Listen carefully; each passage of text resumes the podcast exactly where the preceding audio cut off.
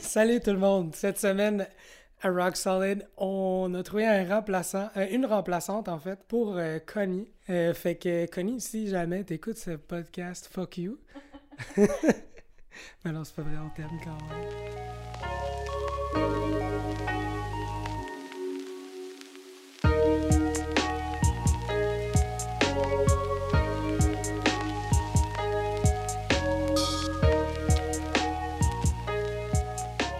Semaine, on, on sort du domaine de la musique, parce que ça fait comme trois semaines qu'on est stické là-dessus. Puis on s'en va euh, vers le monde de la photographie. Fait que j'ai ici, est-ce que tu as un nom d'artiste ou juste... J'ai pas vraiment un nom d'artiste. Euh, mon nom est Nastasia, mais par contre, j'utilise Tasha comme un petit nickname parce que c'est toujours un peu plus facile que d'essayer de dire mon nom. on comprend ça ici. euh, ben, ouais, dis-moi un peu dans le fond, comment tu as commencé dans la photographie? C'est quoi euh, tes plus gros défis, mettons? Puis, euh, un petit peu de background. Euh. Ben, j'ai commencé la photographie quand j'avais 14 ans. Je pense que, tu sais, j'en ai pas... j'ai toujours été honnête avec le fait que c'était un peu une façon pour me défouler dans mes émotions parce que, tu sais, j'avais perdu mon père, puis j'arrivais pas comment communiquer mes émotions, puis comment je me ressentais, puis tout ça j'ai commencé à regarder vers la photographie parce que je, me fiais beaucoup à des images que je voyais à la télé, des images que je voyais, tu sais, des, des, euh, des, annonces, des fois où on voit des photos sur les arrêts de bus, puis tout ça. Puis j'ai commencé à me dire, ah, c'est le fun de pouvoir, tu sais, créer quelque chose avec juste une image. Puis ça a commencé là un peu ben, l'intrigue sur la photographie. Puis j'ai comme un peu gossé ma mère pour qu'elle m'achète une caméra. elle m'a acheté une caméra comme cadeau de Noël, puis après ça, j'ai juste commencé sais, j'étais pas très bonne. On commence, puis on n'est jamais très bon. Ou, des fois, on essaie d'explorer un peu, on essaie d'apprendre. Puis ça a commencé un peu de même comme une, façon pour plus me, me, me, me défouler aussi, parce que des fois, je, je shootais des affaires qui faisaient pas de sens, puis je me créais une histoire derrière la photo, puis tout le monde était comme, ah, OK, je vois pas ça, mais moi, je dis, moi, c'est comme ça, je le vois, j'ai vu ça, puis moi, c'est ça que cet objet-là me fait ressentir, ou c'est ça que euh, cette image-là me fait ressentir. Fait que c'était vraiment, dans les premières années, plus une façon de pouvoir communiquer mes frustrations, mes émotions, suite à la perte, puis au deuil, puis en faisant le deuil de mon père. Puis après ça, ben, j'ai comme lâché pendant un an, puis quand j'ai fini le secondaire, ben, j'ai réembarqué un peu dedans, puis c'est là que j'ai trouvé vraiment une passion. J'ai remarqué que j'étais pas si mauvaise que ça. Ça, c'est toujours rassurant. Puis. Moi. tu sais, quand ça... comme, est-ce que je suis mauvaise? Tu, me dis quand tu commences, euh, t'es, pas tant bon. Moi, ça, ça c'est pour ça que ça me frustre de commencer des nouvelles affaires, là. Parce que. C'est comme. C'est comme, I don't want to feel like a little shit. Je veux. Yeah. It's like, you don't like. No one likes feeling like they suck when they start something that they think they'll like. Puis après ça, t'es comme. Tu dis, oh, mais qu'est-ce qu'il y a si je suis vraiment pas bon là-dedans? Puis c'est ça. c'est ce que tu te poses tout le temps, en fait, le oui. ça jamais. Ah non, on s'en parle tout le temps, on se pose toujours, c'est comme, OK, euh, des frustrations d'artistes, comme on parle, puis non, c'est ça, tu sais, on parle, puis je me suis dit, à un moment donné, OK, ben je vais vraiment me lancer là-dedans, puis faire ça sur le côté, j'allais à l'école. J'étais toujours pas satisfaite avec l'école parce que j'ai étudié des programmes que, oui, c'était des légères passions, mais c'est pas quelque chose que je voulais faire comme travail puis que j'allais m'ennuyer finalement. Tu sais, je m'en allais en langue, puis après ça, je suis allée euh, finalement en anglais, puis après ça, je suis allée en, euh, voyons, en, en, littérature, après ça, je suis allée dans le journalisme. Puis à chaque fois, même si j'aime les sujets, il y avait, sujets, il y avait toujours quelque chose qui manquait. Puis c'était de mettre une image là-dessus. Je suis très visuelle, fait dans chaque projet que je remettais, il y avait toujours un peu un visuel, une photographie que moi je mettais là-dedans, puis mes professeurs se demandaient pourquoi. Moi j'ai dit, ça représente beaucoup, ma photo parle. Mm. Ma photo, à part. Puis ils m'ont dit pourquoi tu vas pas en photographie? Puis moi, j'étais comme, ben, je peux pas faire une carrière de ça.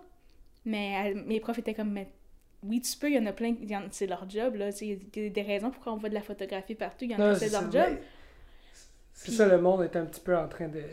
Puis tu sais, c'est rien contre. Tu sais, c'est rien contre tes parents. Les parents, je comprends qu'ils veulent, ils veulent quelque chose pour nous, puis tout ça, mais ça, base, ça venait beaucoup de ma mère qui était comme si je veux que tu aies des passions, je veux que tu aies des choses que tu vas aimer de faire sur le côté, mais je veux que tu sois pratique. Fait que je veux que tu ailles à l'école, obtiens un, un, mm. un, bac ou quelque chose de même, puis va travailler, mais éventuellement, si tu veux te lancer dans quelque chose sur le côté, puis qui peut devenir quelque chose, vas-y, mais aie un plan. Ouais, la priorité, la priorité, c'est.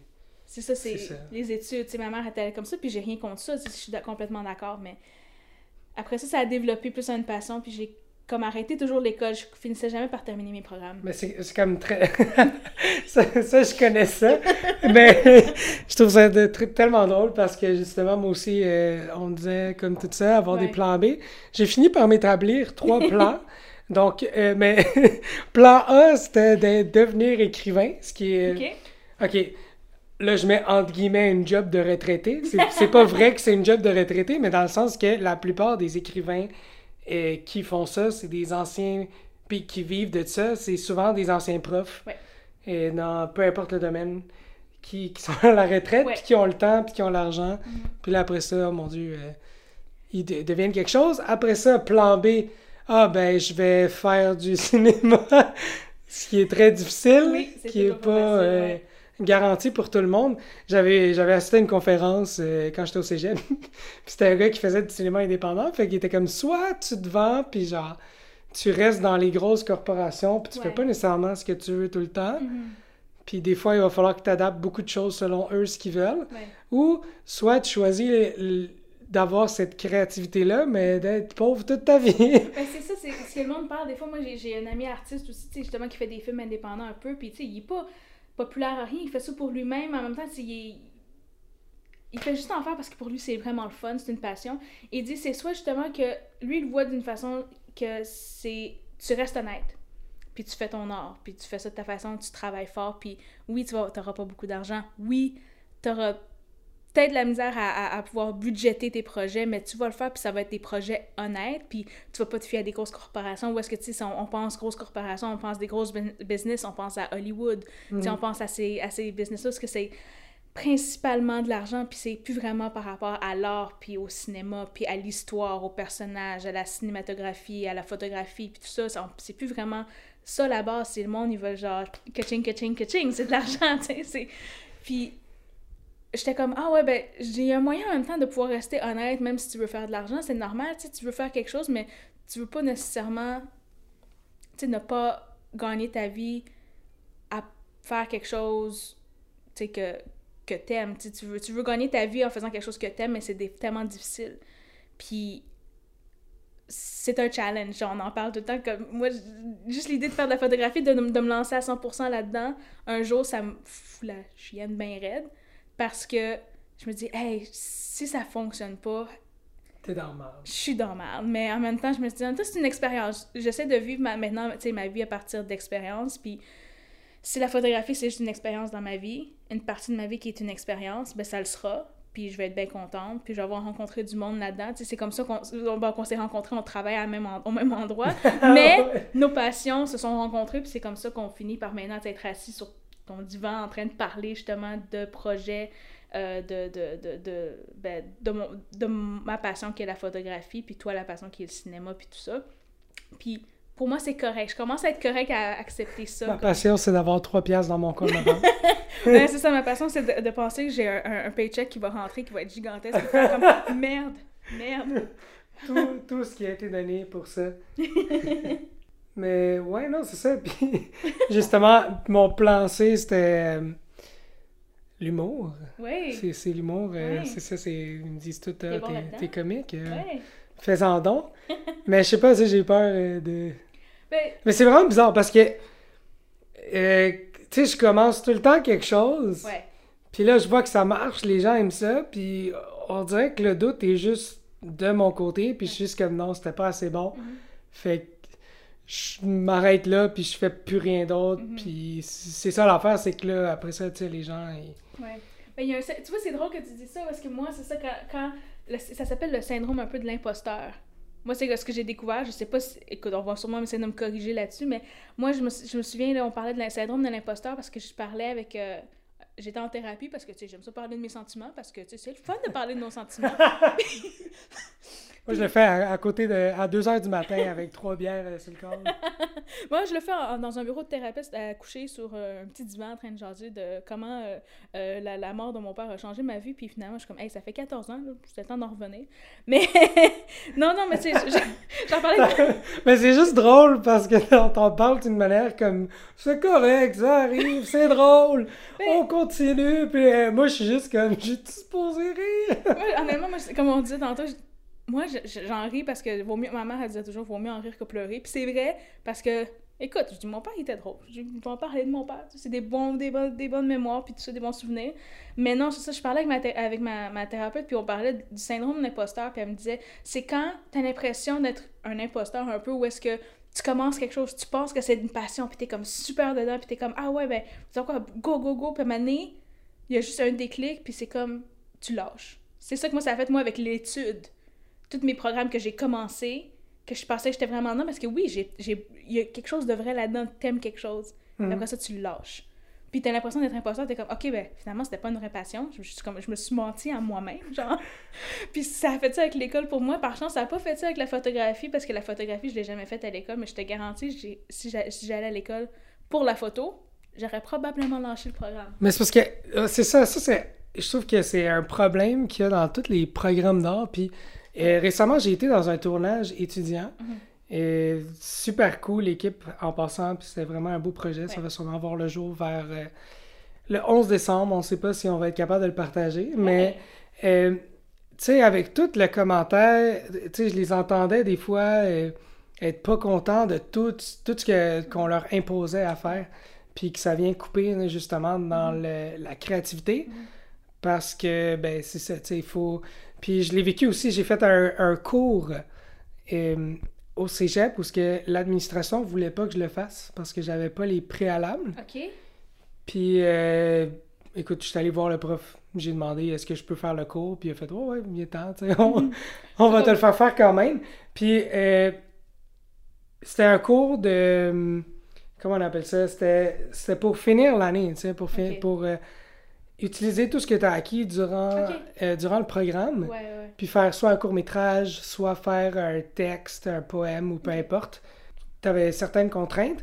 C'est juste que, mettons, moi, j'ai voulu faire un court métrage, je l'ai fait, j'avais pas besoin de me pointer à tous les cours parce que non seulement j'étais pas autant évalué vu que je l'avais pas. Tu sais, c'est comme c'est ça qui était nice, tu sais, je me pointais, je présentais mes affaires, je faisais repartir et j'avais pas tant d'obligations euh, là-dessus. Puis toutes les autres personnes qui faisaient un court-métrage, oui, ils aimaient ça, mais ils devaient remplir un cahier, puis le montrer à chaque semaine. Puis toujours élaborer sur pourquoi, telle affaire, puis telle affaire. c'est des trucs que, au final, parce que tu es obligé de le faire, puis t'en as tellement à faire que, mhm. genre, ça vient te gosser, genre.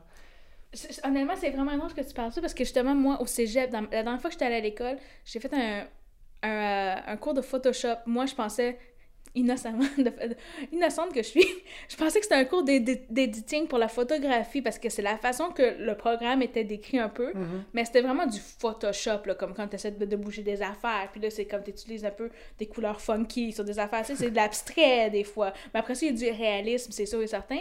Mais j'étais comme, OK, that's not what I was looking for.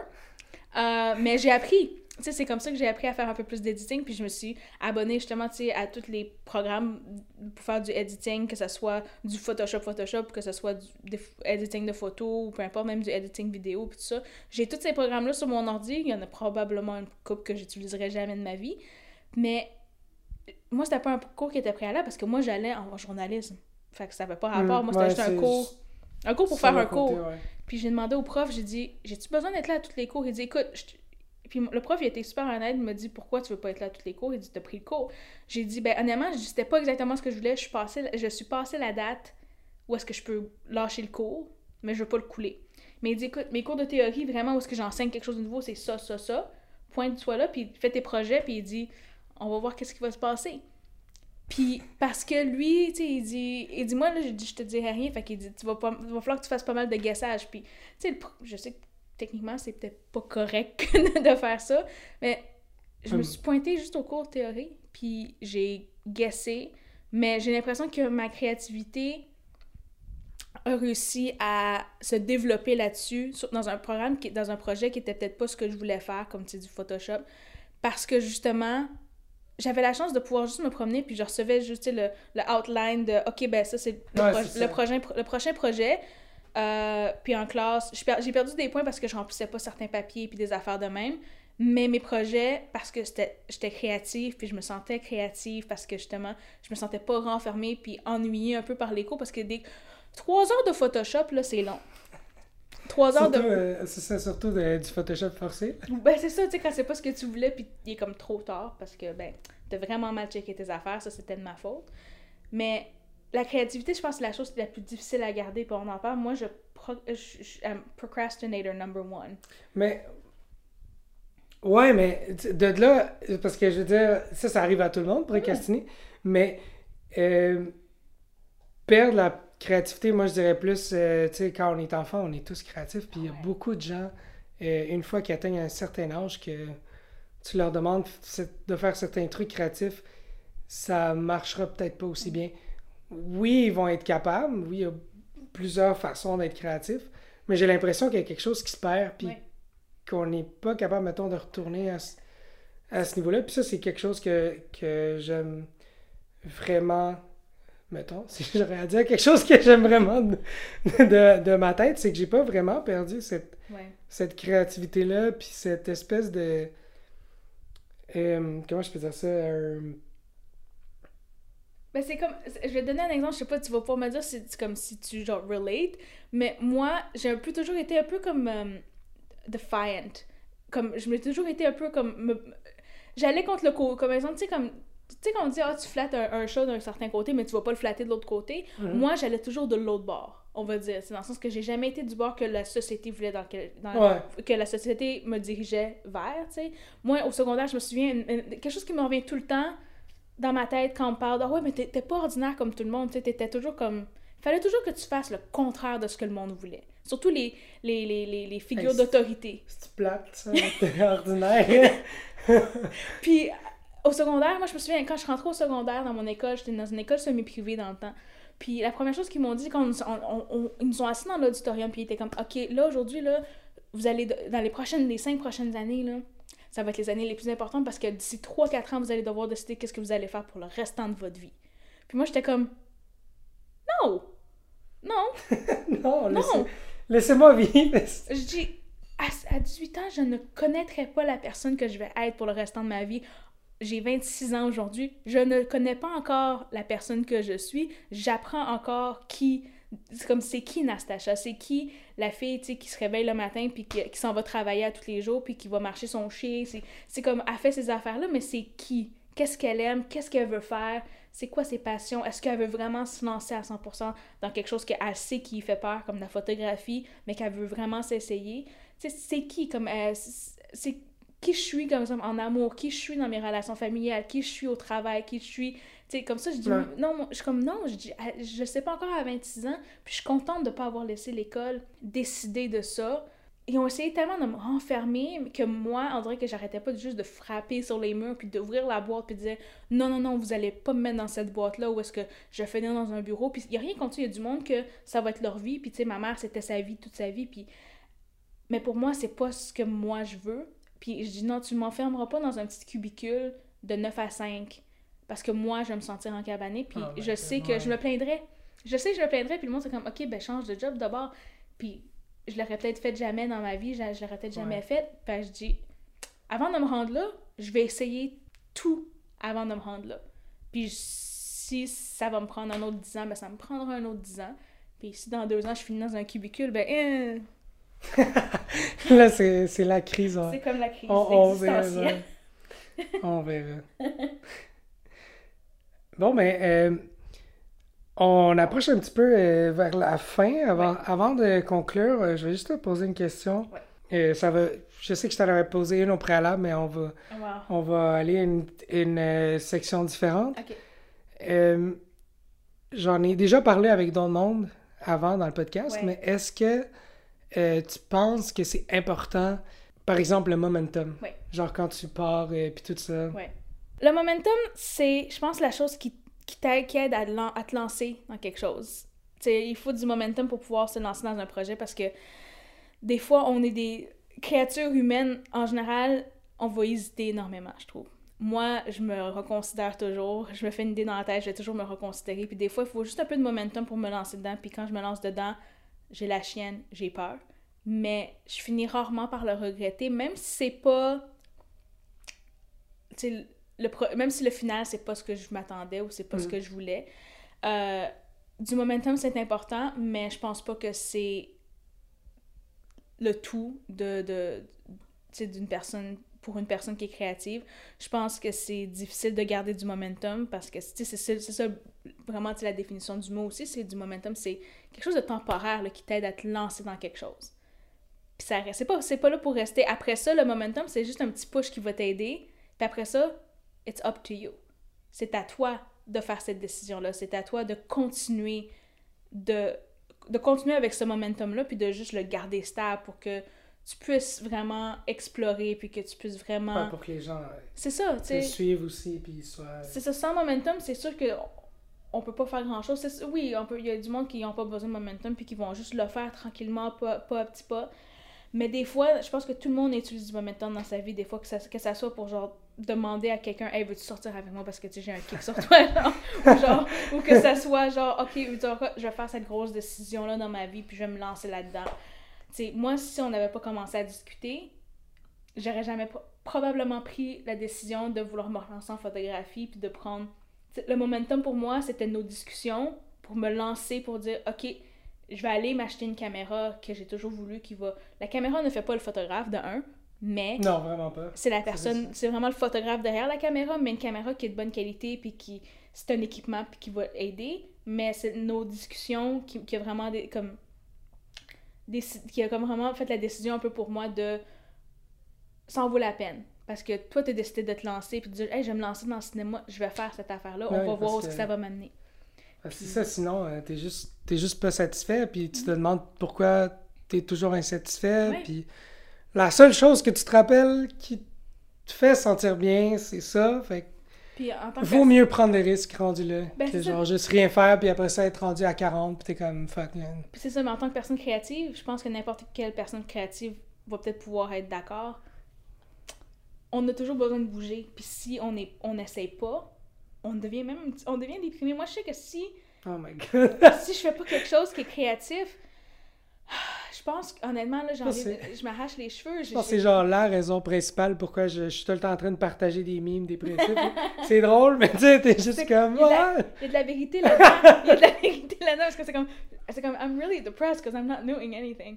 Tu sais, c'est. Euh, non, c'est ça, du momentum, c'est assez important, mais je pense que au final, c'est pas le momentum qui nous amène quelque part, c'est nous-mêmes. ok, ouais. ouais. Ben, c'est intéressant. ben, c'est je pense que c'est ça, la vie, on est toutes... Euh, bon, ben, ouais, c'était vraiment intéressant, c'était vraiment le fun de t'avoir euh, avec nous. Ben, merci. Euh, si jamais vous voulez voir les projets de Tasha, yes. J'imagine sur Instagram, c'est Tasha Photography? Oui, c'est Tasha Photography Montreal, tout ensemble. sur Instagram, ça, c'est mon compte officiel de photographie qui commence c'est tout nouveau. Avoir le jour. Avoir le jour. c'est correct, je vais, je vais t'aider à remplir. Yes! je vais te forcer en C'est ça, hein, on, on s'aide, on va s'entraider. C'est comme tout Latinos helping each other. merci d'être venu. Euh, merci d'être revenu écouter euh, l'épisode de, Latinos in Montreal. Euh, Taco Tuesday, Connie, on t'a remplacé. Si. non, mais c'est très drôle parce qu'il y a un an et demi, deux, je faisais un autre podcast avec. Euh, mon ami Connie. Puis je sais pas pourquoi, à chaque fois que genre deux latinos s'assoivent pour parler, euh, ben s'assoient en fait pour parler d'un nouveau projet, le premier brainstorming que t'as, puis tu demandes c'est quoi le titre de l'œuvre, ils vont faire comme ah, It's Latinos in Montreal. Genre, à toutes, à toutes les fois que je me suis assis avec, avec un je que tu me niaises là? Genre, il y a d'autres choses. Hey, on devrait travailler ensemble. C'était comme, la première chose que tu as dit, c'était comme genre tout Latinos ouais, mais c'est juste pour niaiser là-dessus. Mais en tout cas, c'est vraiment. C'est drôle. Mais oui, merci d'être euh, revenu écouter Rock Solid. Euh, on se revoit tous les dimanches soirs, euh, soit pour l'écouter pour bien finir votre fin de semaine ou vous la téléchargez pour bien commencer votre semaine. Puis on se voit la semaine prochaine. Bye. Bye.